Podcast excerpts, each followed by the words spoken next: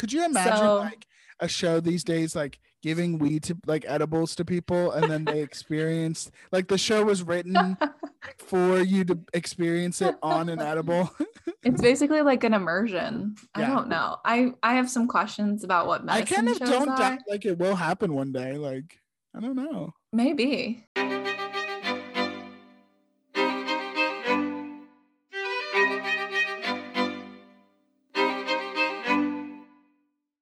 And welcome to episode 10 of Theater Nerds. I'm your host, Rachel Jones. And I'm your other host, Taylor Reed. Theater Nerds is a podcast about our obsessions with theater, where we will explore all aspects of theater, musicals, and everything in between. This podcast is not set up to be a deep dive into technique or theater history, but we're we're hopeful that no matter if you're an enthusiast like us, or if you've only seen your cousin's kid's production of Annie Jr., you'll enjoy this podcast. So cue the orchestra and come nerd out with us. In case you guys didn't know, you can find us on all major podcast platforms. That's right. You can also leave us a star rating and review on Spotify and Apple Podcasts.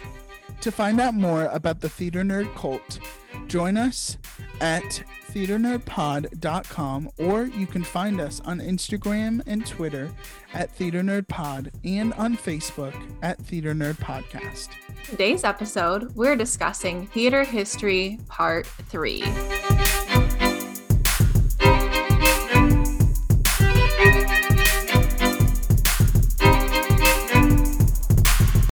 Oh my goodness, Taylor, we have lots to discuss. We have lots to discuss. All right, Rachel, let's discuss some. Let's go right now. right now. Uh, right into it. history part three guys here we are on our final episode of theater history also i want uh, we should celebrate double digits of the podcast episode 10 This is episode 10. Yay! we made it how many more to go we don't know jazz You've listened this far, so Fosse is here with the jazz hand. we've lasted in your ears for 10 episodes and hopefully You're welcome. more.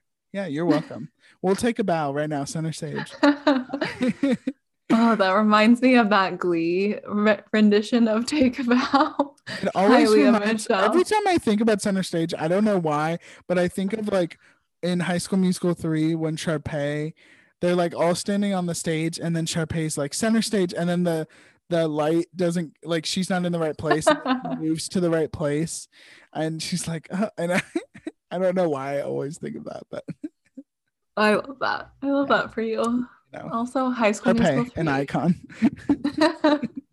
the true icon. forever and always. uh, but today, you know, as much as we could talk about Sharpay forever, Yeah, uh, absolutely. Today, maybe we'll just do a whole episode on Sharpay. Uh, surprise. uh, deep dive into her life. Uh, today, we are, of course, concluding the three episode series of theater history. Today, we are going to be covering a lot of ground like we have the past two episodes. But, um, Rachel, remind our listeners why theater history, why we're doing this series, why it's important, why we feel like you guys need to hear it. Yeah, so I know that we say in the beginning that this is not a deep dive into theater history. And honestly, it's really not. This is more like a nice little gentle glide Yeah, at like a little 30,000 feet toe, a little toe into the water. because there is a lot we will not be discussing today. Or Um, like and we're very like aware. we're we're for we're new swimmers and we have our floaties on. Oh, yeah, guppies. We're just Yeah. guppies. We're just guppies. Yeah, I love that for us, theater guppies. Well, anyway, the importance. the importance of theater history uh, is it is a there are many reasons that theater Many. history is important but i think you know it's important because we often take what we've done in the past and reuse it or or use elements of it and kind of paper mache it into what we're doing now which can also help us predict how and why or what we might do in the future when it comes to theater um, and I think it's also just important to remember how much theater has changed and how much it stayed the same over Mhm. the course of time. And and understanding theater history allows us to understand the roots of theater. Why were people participating? What was fun about it? Or why did people want to be a part of it or see it? And that helps remind us or is potentially similar to why people participate today. Yeah, absolutely. Oh, you couldn't have said it better than anyone ever than myself. Theater guppies. Theater Here we are. guppies. Here we are. Yeah. If I'm honest, this episode was like the one I was a little more excited for because we are going to get into some modern stuff too, kind of diving Yeah. into stuff that is more uh Relevant. things that we've experienced. Um, Hmm. So, but I haven't, you know, I've had so much fun talking about like the Renaissance and talking about those early theater days with you. So I'm excited to dive into this week as well. Yeah, I think it's funny because I also am excited about today's episode, but it's more intimidating because there's more archived history that we Mhm. know of Yeah. in this time period that we're going to go over. And it's so there's because we know more things, there's so much. And Mm-hmm. I know, I just know we won't get to a lot of it. So, once again, if we missed an important piece or potentially we'll come back and revisit some of these Mhm. history elements of theater. Yeah, absolutely. And of course, all of the notes and videos and things that we kind of did to do some research, we'll definitely link in the show notes below. So you guys can do your own deep dives if you want on some of this theater history as well. Yeah, exactly. So just a, a small recap or and or some things we did not quite get Mhm. to last time.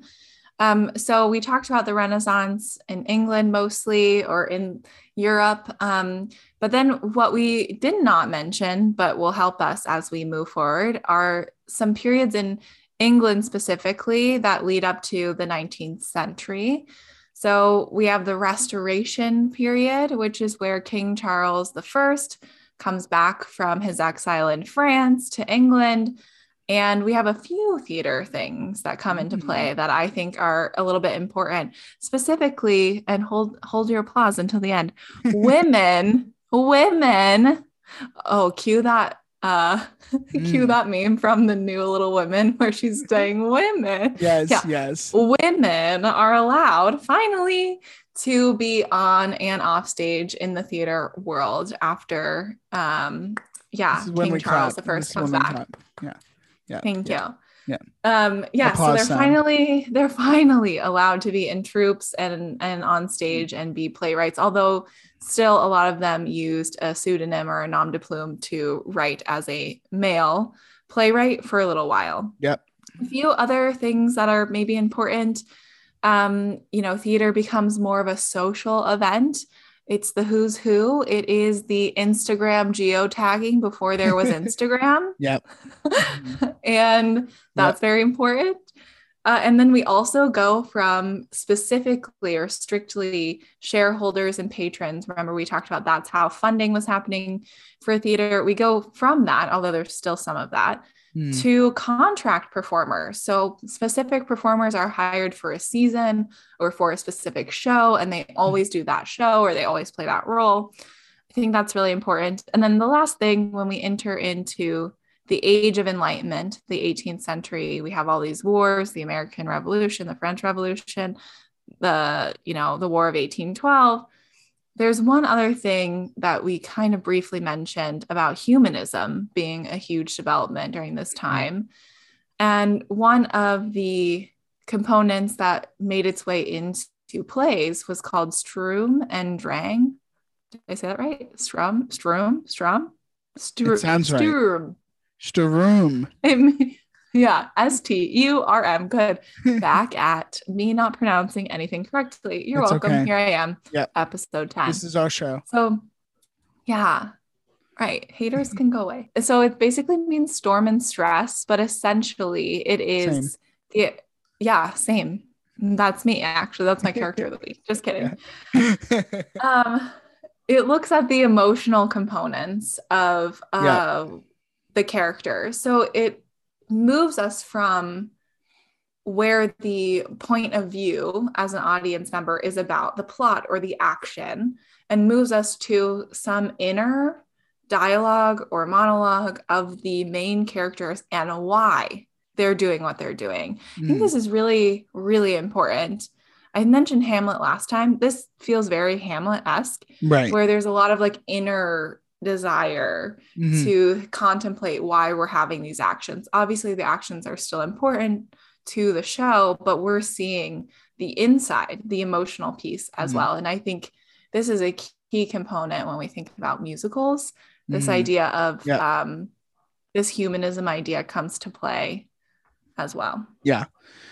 I think alongside that, there's I, I'm, I'm sure with humanism is like the same as like naturalism or something like that. Yeah. Like kind of this like natural, like humanistic look at like life and all these emotions and kind of using that um, to its uh, for its story purposes.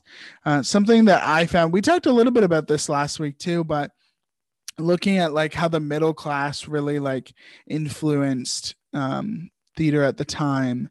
And countries uh, that experienced a lot of like change or failure or anything like that like a lot of uh, the theater that was happening at the time expressed the views of the middle class um, and their aspirations or their or their failures or anything like that um, which is very interesting.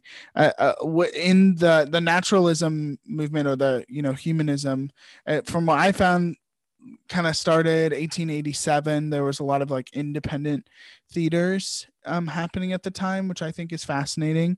Um, and it something that like you were saying it kind of still kind of stands the test of time of how we do it today is that they probed into the causes of human behavior. They really looked at how people are feeling and thinking and doing certain things which we still i mean we're still seeing shows like that today much more so today i probably feel like probably even than back then but Yeah, yeah, exactly what you're saying. So, yeah, we move from the 18th century to that Enlightenment period into the Industrial Revolution. And that's where we have what you were talking about this idea of um, storm and stress, because I'm not going to say it, Sturm and Drang Room and being frame. being moved into uh, you know, um, naturalism versus realism. right. Yeah, so I mean, maybe we can start around the 19th century and move in to the 20th and 21st century, yeah. Which are quite a few, you know, There's so much going on. let's let's talk about the 19th century. What what things popped out at you while you were looking at this century? Yeah, so I will say that this century reminds me a lot of all I think of when I think of the century, if I were to like picture it in my mind, is lots of like steam. Mhm. there's lots of hard work happening there's Mm. lots of movement of industrialization basically so uh, and i obviously am thinking about this in america because we have a lot more land that we are quote unquote exploring Mhm. um so there's a, a rise in that kind of trying to make things move you places and then have Yeah. the invention of of things i mean this obviously also happened in europe and in england so it, the industrial revolution is not just an american concept but you think i mean i think of the telegraph and the steam and steam power trains and Mhm. ships right and all of that Yeah. uh, so that's what first comes to mind when i think of the Mhm. 19th century which has nothing to do with theater well, I mean, you know, there was a lot of like building happening at the time, and I'm sure at this time a lot of theaters were being built and a lot of new innovation. I mean, when we talk about when we're looking at just American theater history, obviously Broadway is like one of the biggest parts of American theater history. So, you know, there was the the infrastructure of all these theaters being built and when these theaters came to be and also the you know we have off broadway and on broadway and like when did that uh, all these things established probably later on but um yeah it is interesting to see how all of that influences the big kind of business of theater as as a whole Yeah. So some things I think that are important to note about the early mid 19th century is as people are moving west, uh, you're having so many more towns pop up. right But in and and but then there also is a large population of people who are coming through towns or are staying in town. So you Mhm. have the need for entertainment centers in so many different places now hmm throughout the country in a completely new kind of dynamic than what was happening in England. And so things that come up are basically variety shows, hmm um, burlesque shows, minstrel shows, circuses, Wild West shows, vaudeville, and medicine shows. I do not know what a medicine show is. I looked it up, but I'm still not positive. So if anyone knows, let me know. They just like performed Sounds and then gave medicine, or they gave medicine to people before, and then they experienced the show. I just, it was, it seemed like a lot. Could you imagine So- like a show these days, like giving weed to like edibles to people, and then they experienced like the show was written for you to experience it on an edible?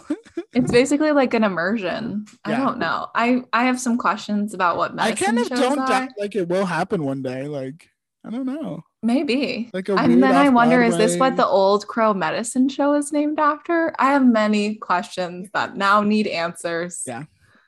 Um, but go in a yeah, hot time machine and and go back and yeah. Someone let me know. Yeah. Let me know if I'm if someone has happening. a cousin that can build us a time machine, just I- us.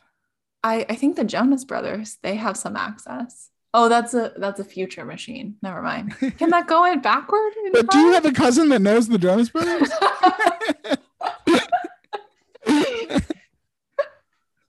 no. this, is, this is my question. Because I was like, wait, Rachel, I've known you for 10 years and over 10 years. Surprise, Frankie's my cousin. Oh my god. I'm so hard at that. That's funny. Yeah, great. So medicine shows, minstrel shows, all of that happening Yeah, it's- in every town. It's funny. a like, the saloon. that jumps out is uh, is vaudeville for me because Yeah. I feel like vaudeville is like still so referenced by actors today. Like, oh, that you know, I was trying to be vaudeville, or like, you know, we used a little like vaudeville in this in this show or or in this part or whatever. Um, which I think is interesting that that specific kind of theater is still referenced today and it's lasted so long. Yeah, and I like don't fully understand when people say that. I mean, it, Yeah. it's similar to like a variety show, I guess. Mhm. There's songs, there's burlesque mo- Yeah. normally, but Well, I think of the humor of like Charlie Chaplin or something like I that. see. Like that's Yeah. what I kind of think of of vaudeville or um So it's know, like, like the kinda- satirical part, the f- Right. like the f- okay. Yeah. Yeah. and I think like slapstick a little bit too, but that's a little bit different. Yeah. but- It's so interesting because it's originally French, you know, obviously Right. the word at least. And Yeah. I'm pretty sure the act itself it came about also in the 19th century. Well, it doesn't surprise So- me that that French individuals are like satirical. Yeah, fair. Not to overgeneralize. yeah, yeah, yeah. To all our French Yeah. listeners out there. Yeah, I'm so sorry. Yeah. But also tell us more about vaudeville. Yes. Did you please. also have medicine shows, or was that just an American thing? Who knows? So yeah, I have. I have I many. think we all had a medicine show at some point in our life. you know, That's actually our tagline. I don't want to project anything on everyone, but oh my gosh. So other things that came about in the 19th century that I thought might be important, um, just to name a few. Okay, earlier we talked about humanism. Mhm. And then this kind of relates to before we talk about uh, naturalism, where Mhm. you need to talk about romanticism. So Yeah. this is when we have the idea of like heightened emotions, like dr- over dramatization of emotions that are happening. Uh, I feel like that's really important. That really came about during this time, really strong, was Mm-hmm. the main thing.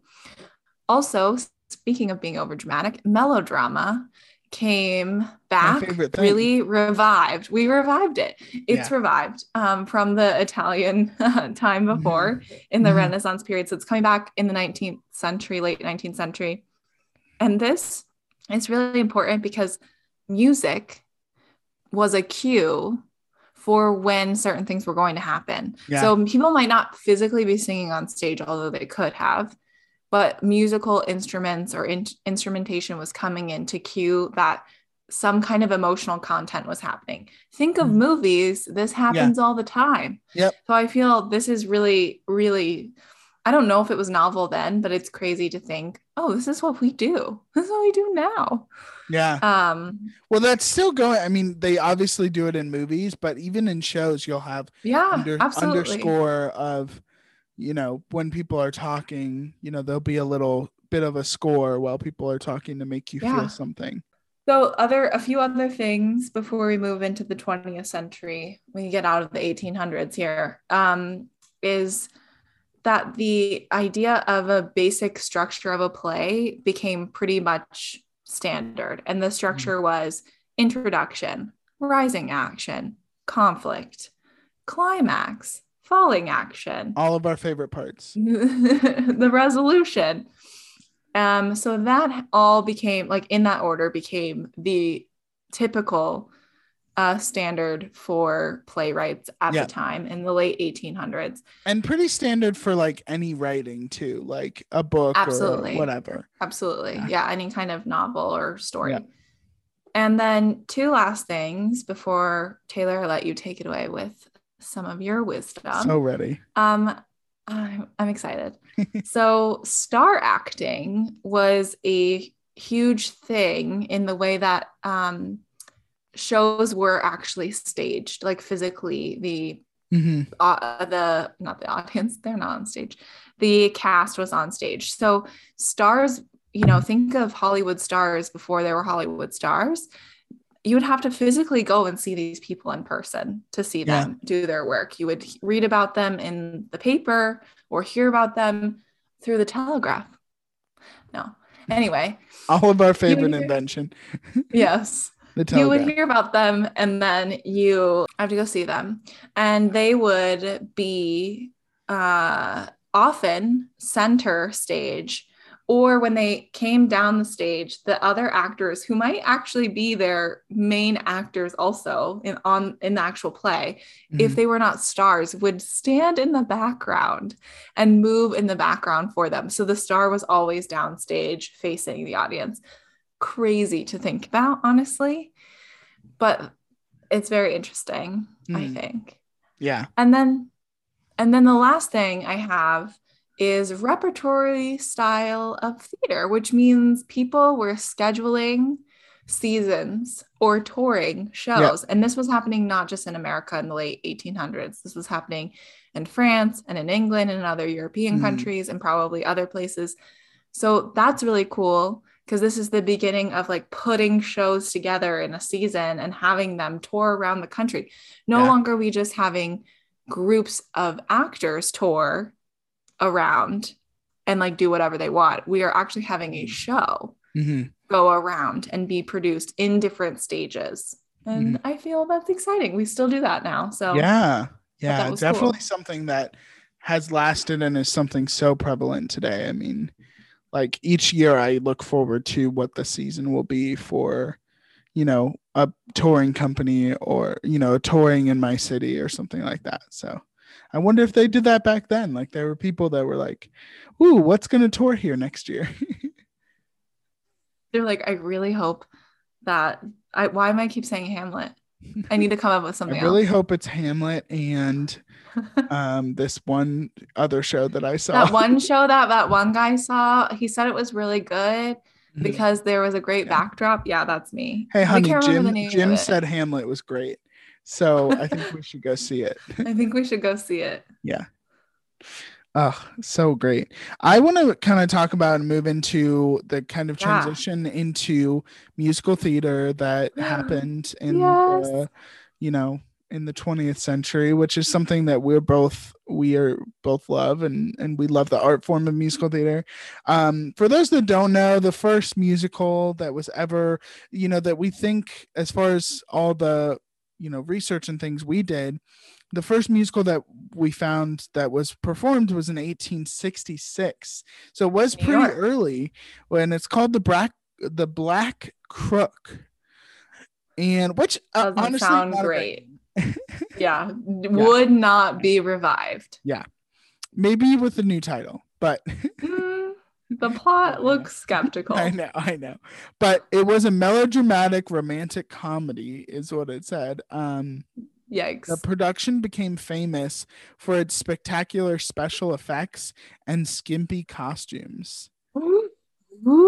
I know, and we all love some skimpy costumes at Absolutely.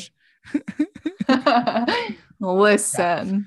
Uh, something I found interesting is that this musical was um, four acts. Uh, so Yikes, that is so long. I know. So it probably lasted a long time. And I wonder if it was like a full day thing, like, or like a two, like Harry Potter, like, was it like a two day thing or yeah. like Angels in America? Or was it like they just like go from like 6 p.m. to midnight or whatever? I don't I know. don't know. I mean, pe- these people must have been used to it, right? Because a lot of Yeah. Shakespeare and a lot of other shows at the time that were plays were four acts, Yeah. but not all acts were performed. Here's what's something that's really weird not all acts were performed. yeah. Like they would just be like, we're doing act Yeah. one or Hamlet, act one Hamlet, and two. Hamlet actually ended incredibly happy. It's just like like Henry VIII, like we're, oh, we're just doing part one. Yeah. Well, there are like nine thousand parts of this Mhm. show. yeah. What do you mean you're just doing part one? That's like seeing like act one of like Evan Hansen and being like, what? oh, that's the end. yep. Surprise. Oh, they kiss. Okay. when we go go more into the 20th century, Yeah. um, we kind of look into what we call uh, what we call even today are called book musicals. Um, and this is something that have songs and dances that are fully integrated into a story. We were kind of talking about it earlier too. But it's also hard when we look at musicals, it's really hard to not really reference like operas at the time too because Yeah. operas were are were and are uh, very similar to musical and the structure of a musical but the difference is is that the story well first of all there may not have been dancing in operas. It may it could have just been them singing right then.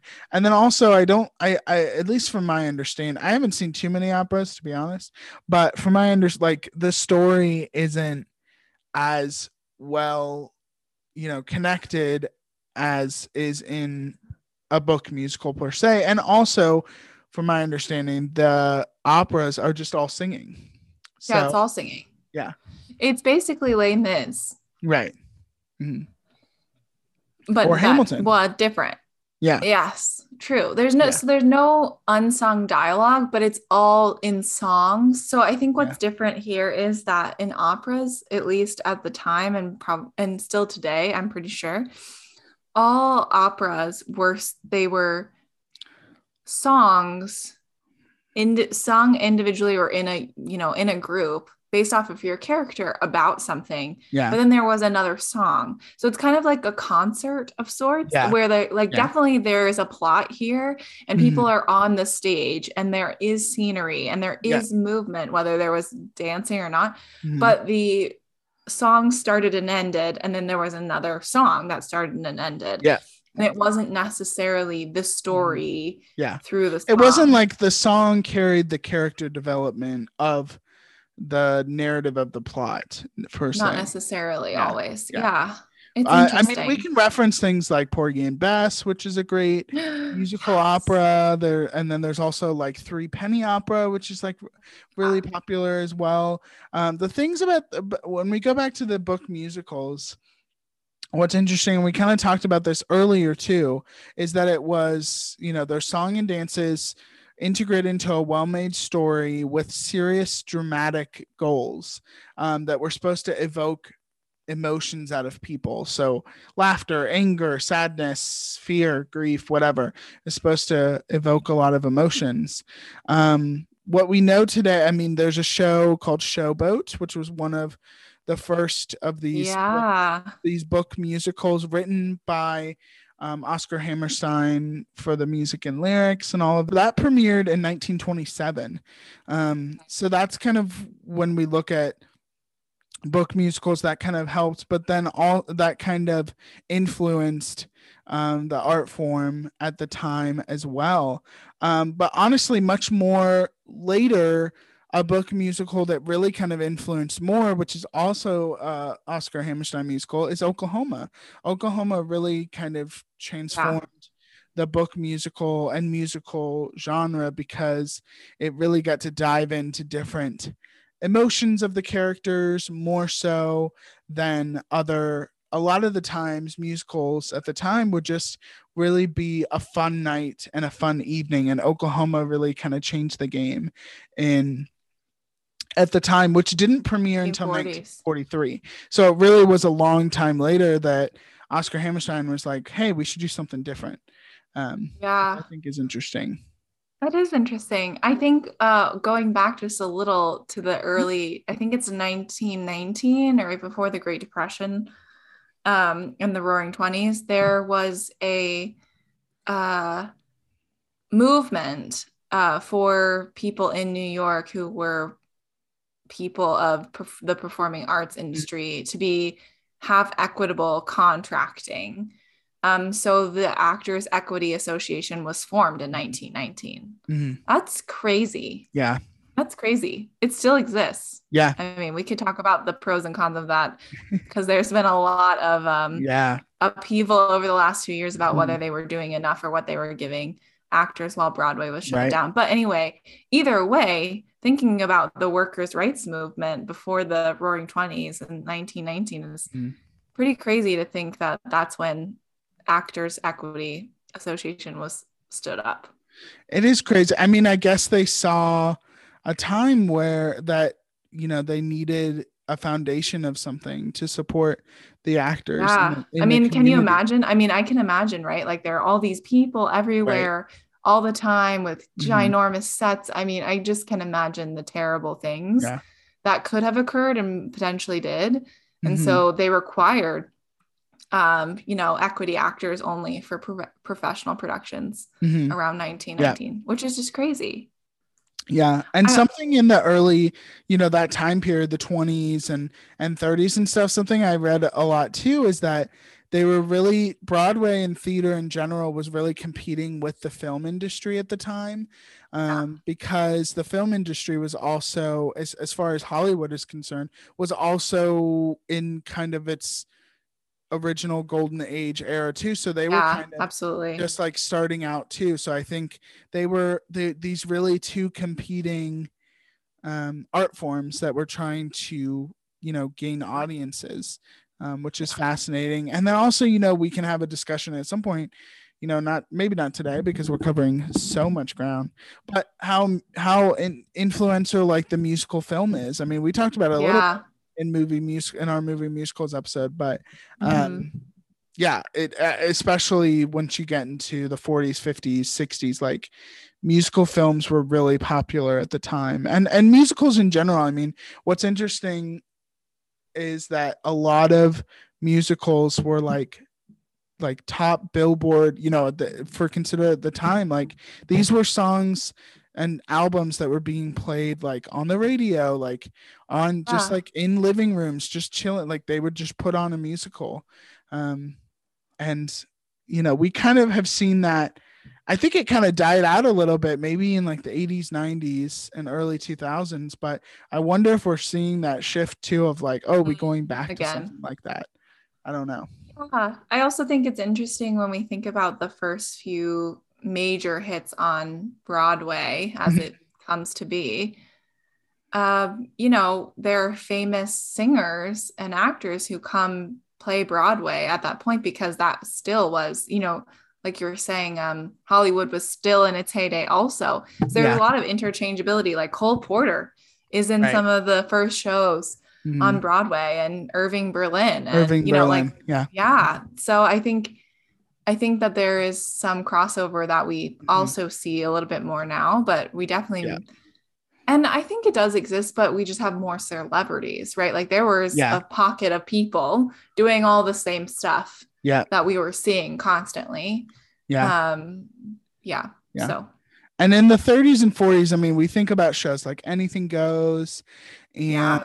Um, you know, we amazing. Porgy and Bess.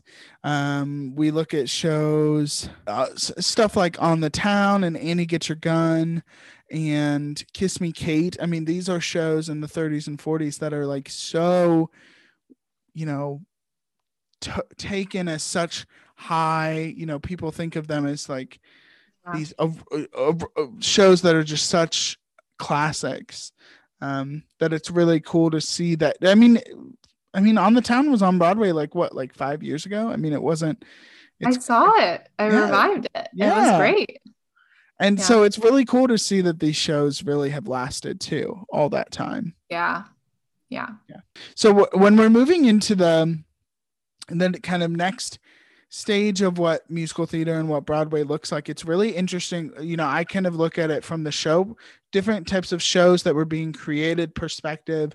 We really can't lose sight of like the influence of you know Stephen Sondheim and how what Rodgers and Hammerstein how they influenced Stephen Sondheim and all of that. Um, but so many different types of shows were being created that really ushered in like new ways of looking at performing and the ways we look at character development Right. and stuff like that. I mean, we even even looking at like West Side Story and The Music Man and uh, Gypsy and all these things. I mean, all of them are so they're they're very like specific stories. It's not really a it's not very general. It's very specific stories about like people's own experience, which I think is so fascinating. Yeah, and I think that you get also more of the you get more of the integration I think at this point of songs and book and the script Right. as well as dancing. So it becomes more uh after we've decided this is a hit, Yeah. uh this idea of a musical, it becomes more integrated. And so people are taking more risks on where we're placing songs in a plot. I mean, thinking about the Music Man in particular, since I just recently saw it, Yeah. he, he starts talking and then he starts singing. No one cares.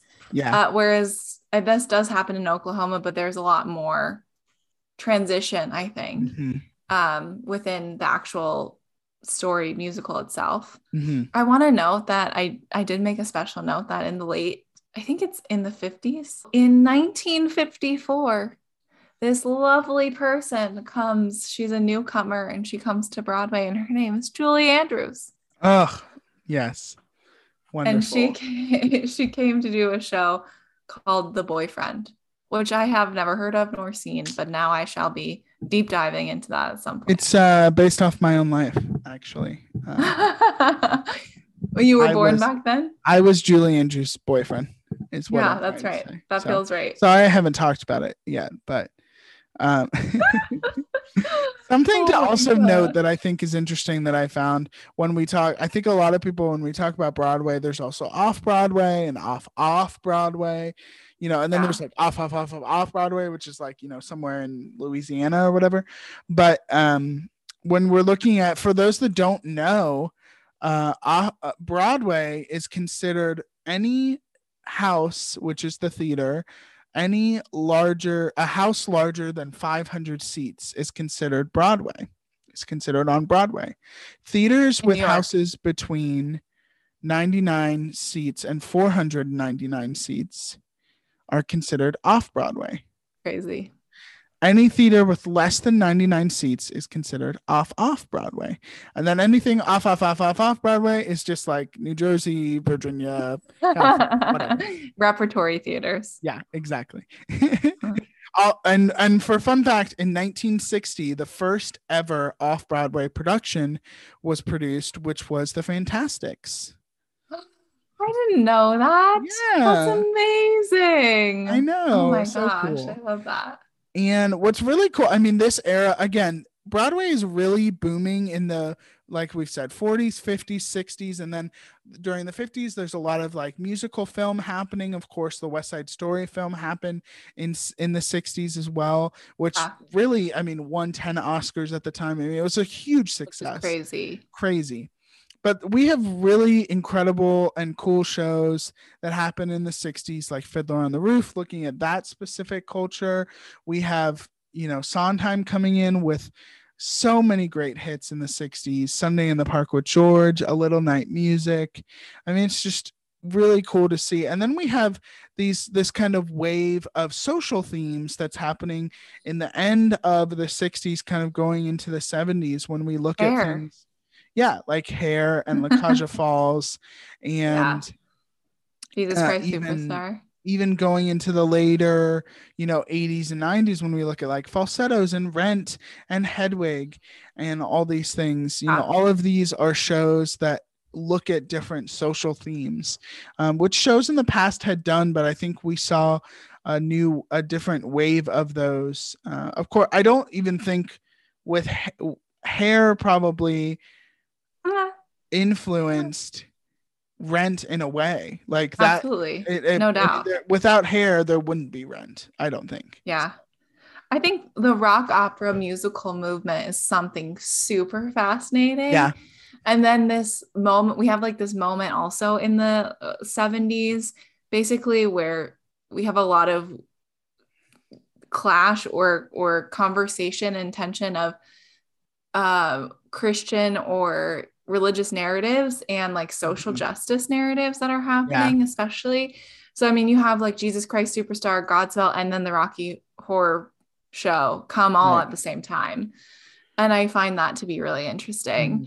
Yeah. Um, It's interesting how we talked about how the influence of religion and culture and social Mm. issues influence stuff way back in, you know, yeah, the Roman Greek time as well. But then also when you look at, you know, hair being influenced by the Vietnam War, being influenced Yeah. by all these social issues, also right. ushering, you know, things like nudity and controversial things that Yikes! Yeah, were not considered nudity. something that was maybe people had considered when going to see a live show. Yeah. So yeah. It's super interesting and fascinating. And and of course we see that even today. Like we see these social movements or social issues being talked about a lot more in um, theater in general and plays and musicals.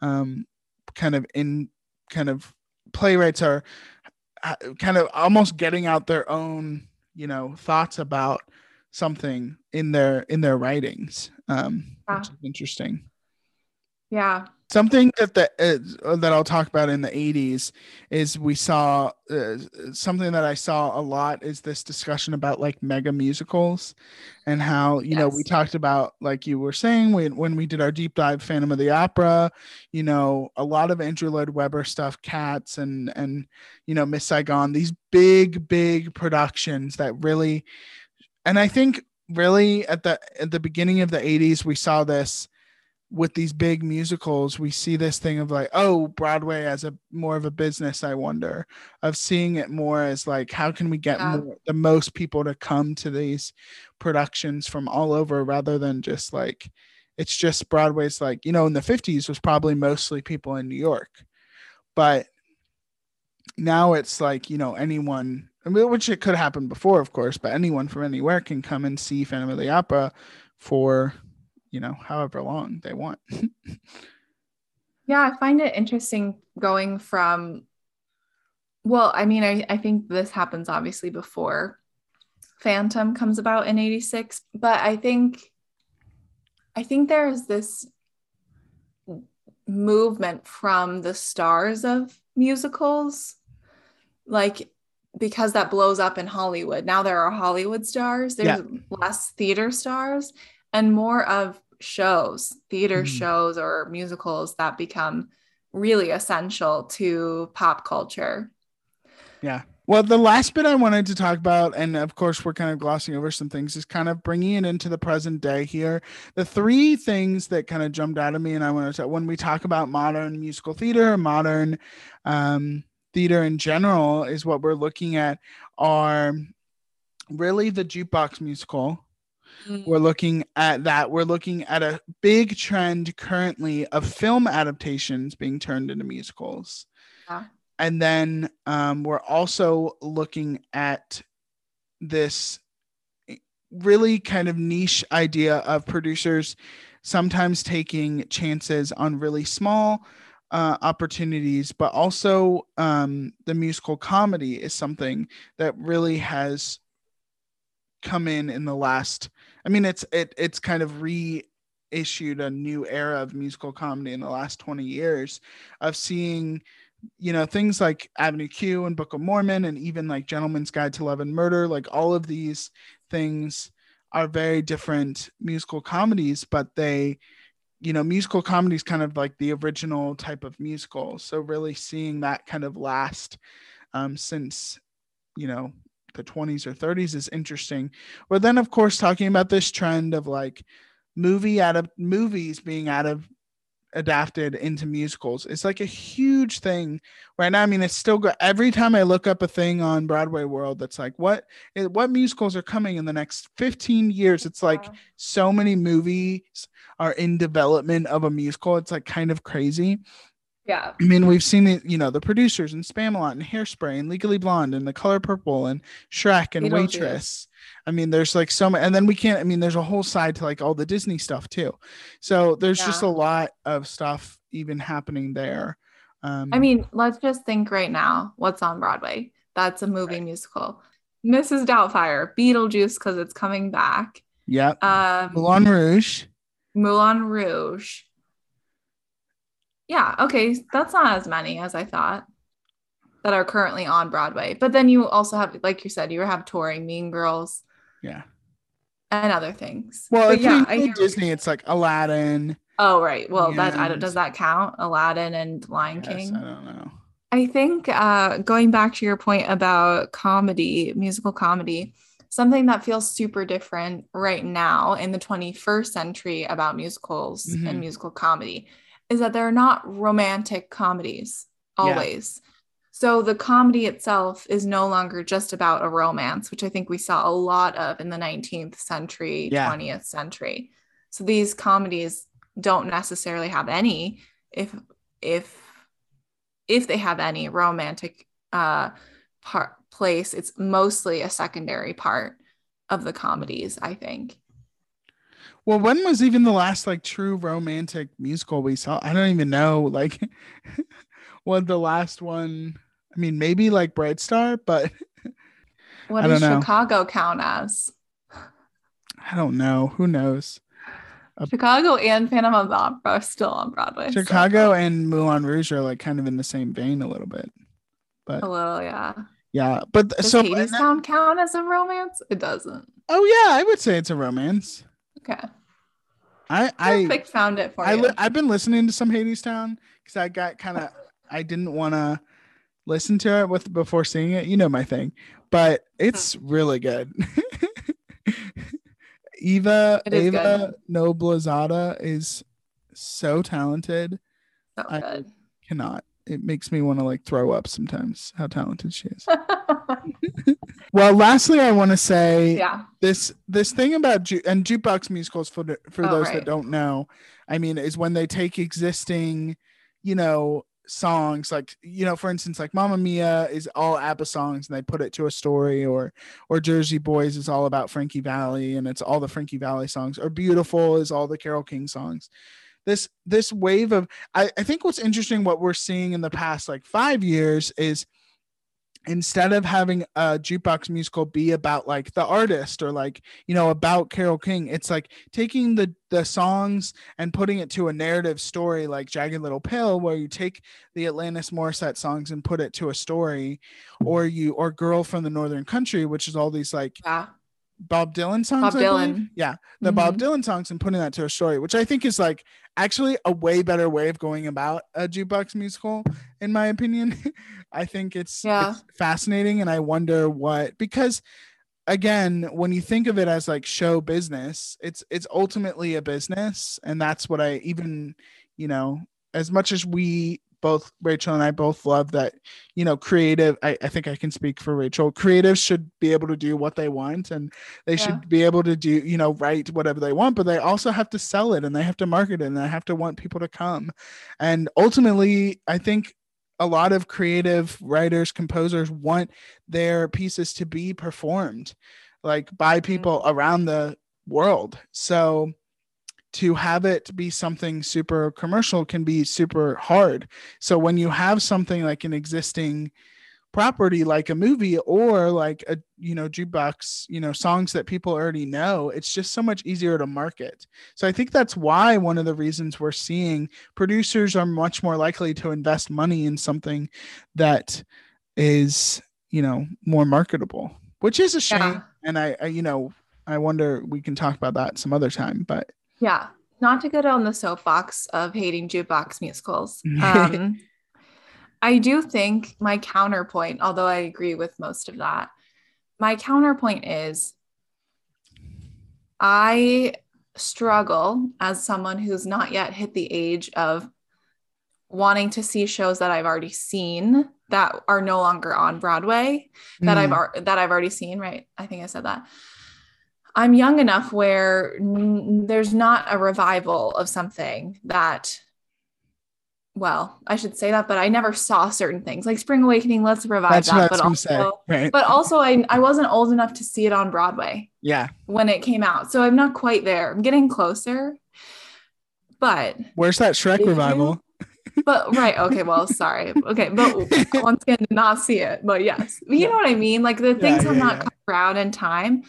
But if you were to say that there was going to be a Cheetah Girls jukebox musical, you best believe me or the Spice Girls, like me yeah. and everyone and their mom is going to come. So I think it's not just, it totally is. There is a market value. I will not diminish that at all. Is that the reason why people are doing it? I don't know. Is it because you can get 15,000 different people to play the, you know, same nine dancers and you can have a rotation of them and it's easier because they're all wearing right. the same suit. Doesn't matter if they're male or female because they're all going to wear a hat and michael jackson shoes like maybe. Yeah. and the dancing is great. Like i don't and they don't have to sing because other people are singing.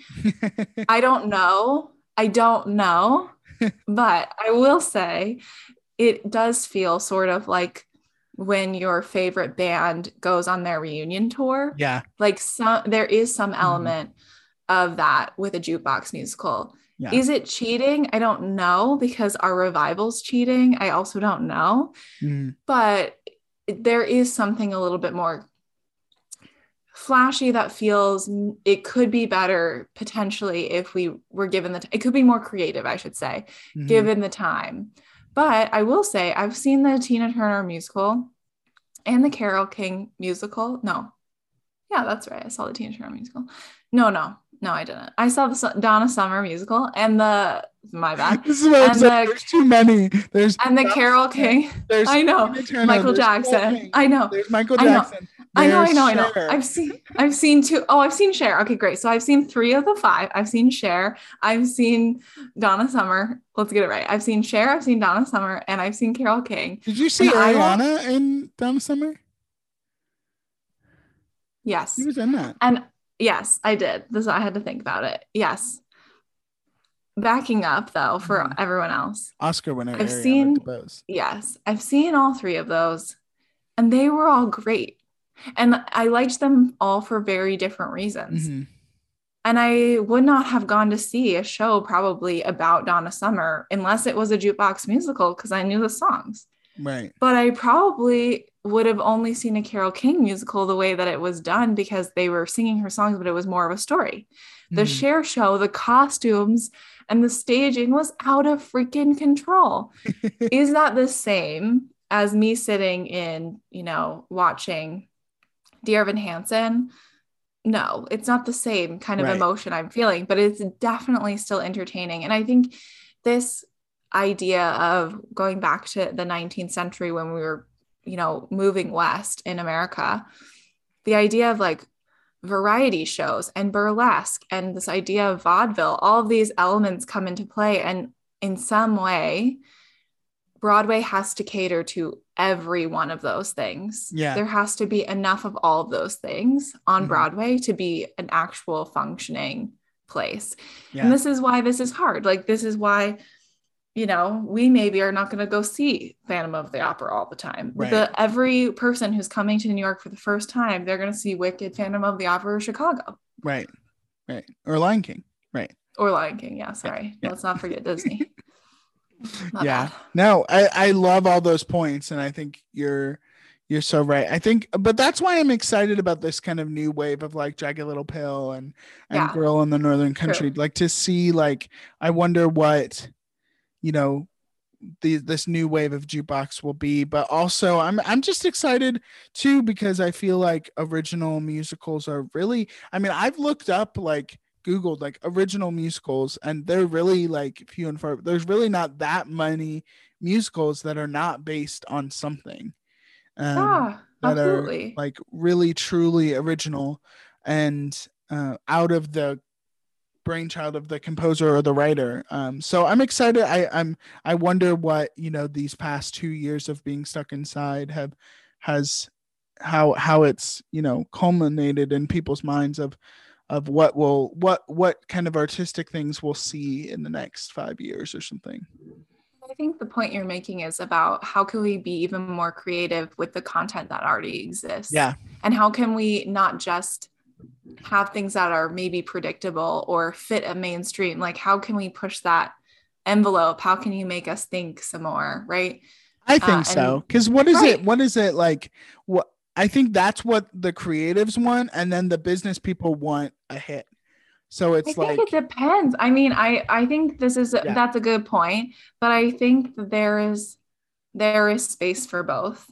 Mhm. and you can't have you can't have every show be you know the curious incident of the dog in the nighttime. Like Right. you can't have every show leave you thinking i need to change my entire life. I'm having an existential crisis hmm. or angels in america right? Like i can't Right. leave every show. It's why hbo has documentaries and funny shows and dramas and murder mysteries. It's like that is why. It's not Yeah. because one of them Yeah. is right but it is Yeah. because with all of these things and we can make it better right we can add Mm. better um costumes or we can add better acting or we can add better staging or we can add Right. better ways that we intro a song absolutely that is completely Mm. true but what we're looking for those are all different and and we walk away from different shows with different things Yeah. as we should Yeah. and that's the point of theater like right it's Mm. the it's not always to think better about things but it is to entertain us Mm, yeah, ultimately, ultimately. Well, Rachel, thank you for joining in on this discussion about our modern theater history. Our conclusion to our theater history series, episode 10, you guys. It's been so much so fun. done. Guys, don't worry. Our gonna throw a next episode will, will be not be about theater history yes it will be it will be back to our light fare you know if you if you took a dive off uh theater nerds for a little bit and then coming back on it's okay it's okay we still Yeah. accept you we still we you know, love you. You're welcome here. But of course you won't be hearing this if you did take a dive off so maybe you know it, doesn't really matter either way. I'm crying. Yeah. Next time we will we will go back to our normally regularly scheduled programming. Yes exactly. Uh all right rachel let's talk about character of the week. Let's do it. Let's do so, it. This is a segment where Taylor and I uh, pick a theater character that we're feeling like for this week. So, what are the vibes that we have, and what theater character maybe embodies those? vibes Vibing. Vibe. Um, uh, we would also love to hear your characters. So please comment on our social media pages. Tell us who you are this week. Uh, you also can go on our website. We have a little form you can fill out and you can send us. We can look at them and see what character you may get a shout out on an episode. We'll put that all in the show notes below. Uh, you know, we may shout out your character on a future episode of Theater Nerds. Um, but Rachel, tell me who is your character of the week? Oh my goodness, Taylor. So, I'm a little inspired for a few things. Number Well, one, I I will w- say, actually, we should probably set the scene is that Rachel just came back. yeah. glorious. We kind of mentioned it a little bit. She came back from a wonderful New York weekend. What what, what did you get to see, Rachel, in New York? Please tell the yes yes yes um i saw mcc's miscast which is great the the the streaming version will be out on April 22nd, so you should watch it. We will mm-hmm. repost on our Insta story. It was Absolutely. amazing. And then I also saw the wonderful Music Man Ooh. with Hugh Jackman with Wolverine himself. he looks good, everyone, just so you know. Anyway. Yeah. if you want to see Wolverine doing some tapping, get your Yeah. Well, the tap is not until the last song, but oh. he does dance quite a bit. Don't worry. And he sings about stage and he smooches Sutton Foster real hard and it's great. Anyway, don't we all want to be there? you do. You want to be yeah. there. Yeah.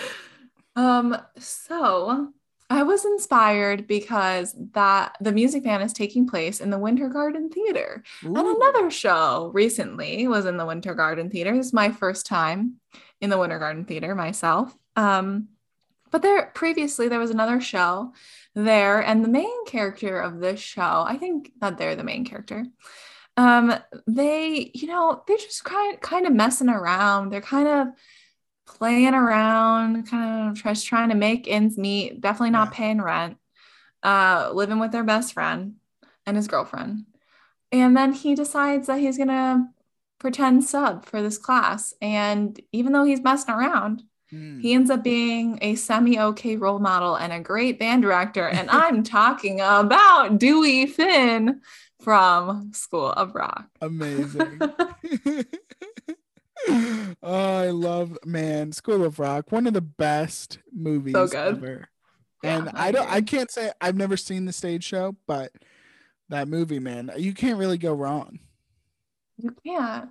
And. I I mean the stage production seemed really great too. They played in the Tony Awards when yeah. they were up, mm-hmm. and that that looked great too. So very, uh, it was a, it was a, I think it was the same year Matilda was. So maybe it wasn't, but it was a oh. year where there was like a lot of children on Broadway. Yeah, that's true. What I find funny is School of Rock was uh, written the music and lyrics were written, or no, music was Just written. Music. Yeah. Yeah. I remember he doesn't do lyrics yeah. by Sir Andrew Lloyd Webber. Yeah. And it was in the Winter Garden Theater, which is funny because the original Cats production of the of Cats was done in the Winter Garden Theater. Mm, so amazing. Oh, I love that. So Taylor, tell me what theater character you are this yes. Week. Well, uh, you know, as of recording this, we're uh, we're well into spring a little bit, yeah. and weather is changing, which is crazy. I feel like life is going by so quickly. I can't believe, honestly, we're already like early to mid-April. It's kind of crazy. Um, this is my birthday month for those that don't know, so that's exciting.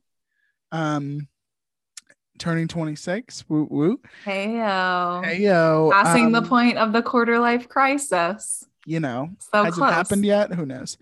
Uh, but this, I feel like just life is is a little bit crazy and hectic. I feel like it's moving too fast, hmm, a little bit. Oh, so, the week is Jamie from The Last Man it's just going to you know uh, it's it's life is just crazy. I feel like i barely have time to sleep you know rolling I along. and sleep in and then my alarm is like wake up wake up.